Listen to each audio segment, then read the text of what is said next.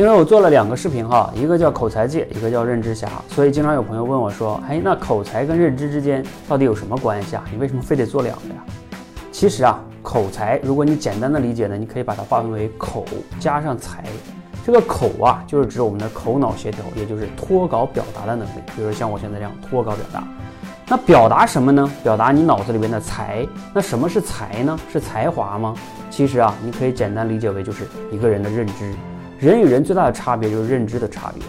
我们都听过一句话叫，你赚不到你认知以外的钱，那你也表达不出你认知以外的话。如果用手机来类比啊，屏幕就相当于你的口，展现嘛。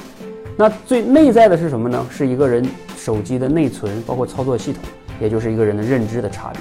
所以啊，口脑协调、脱稿表达能力决定一个人口才的下限，而认知呢，他的认知深度决定了他的口才的上限。你认同吗？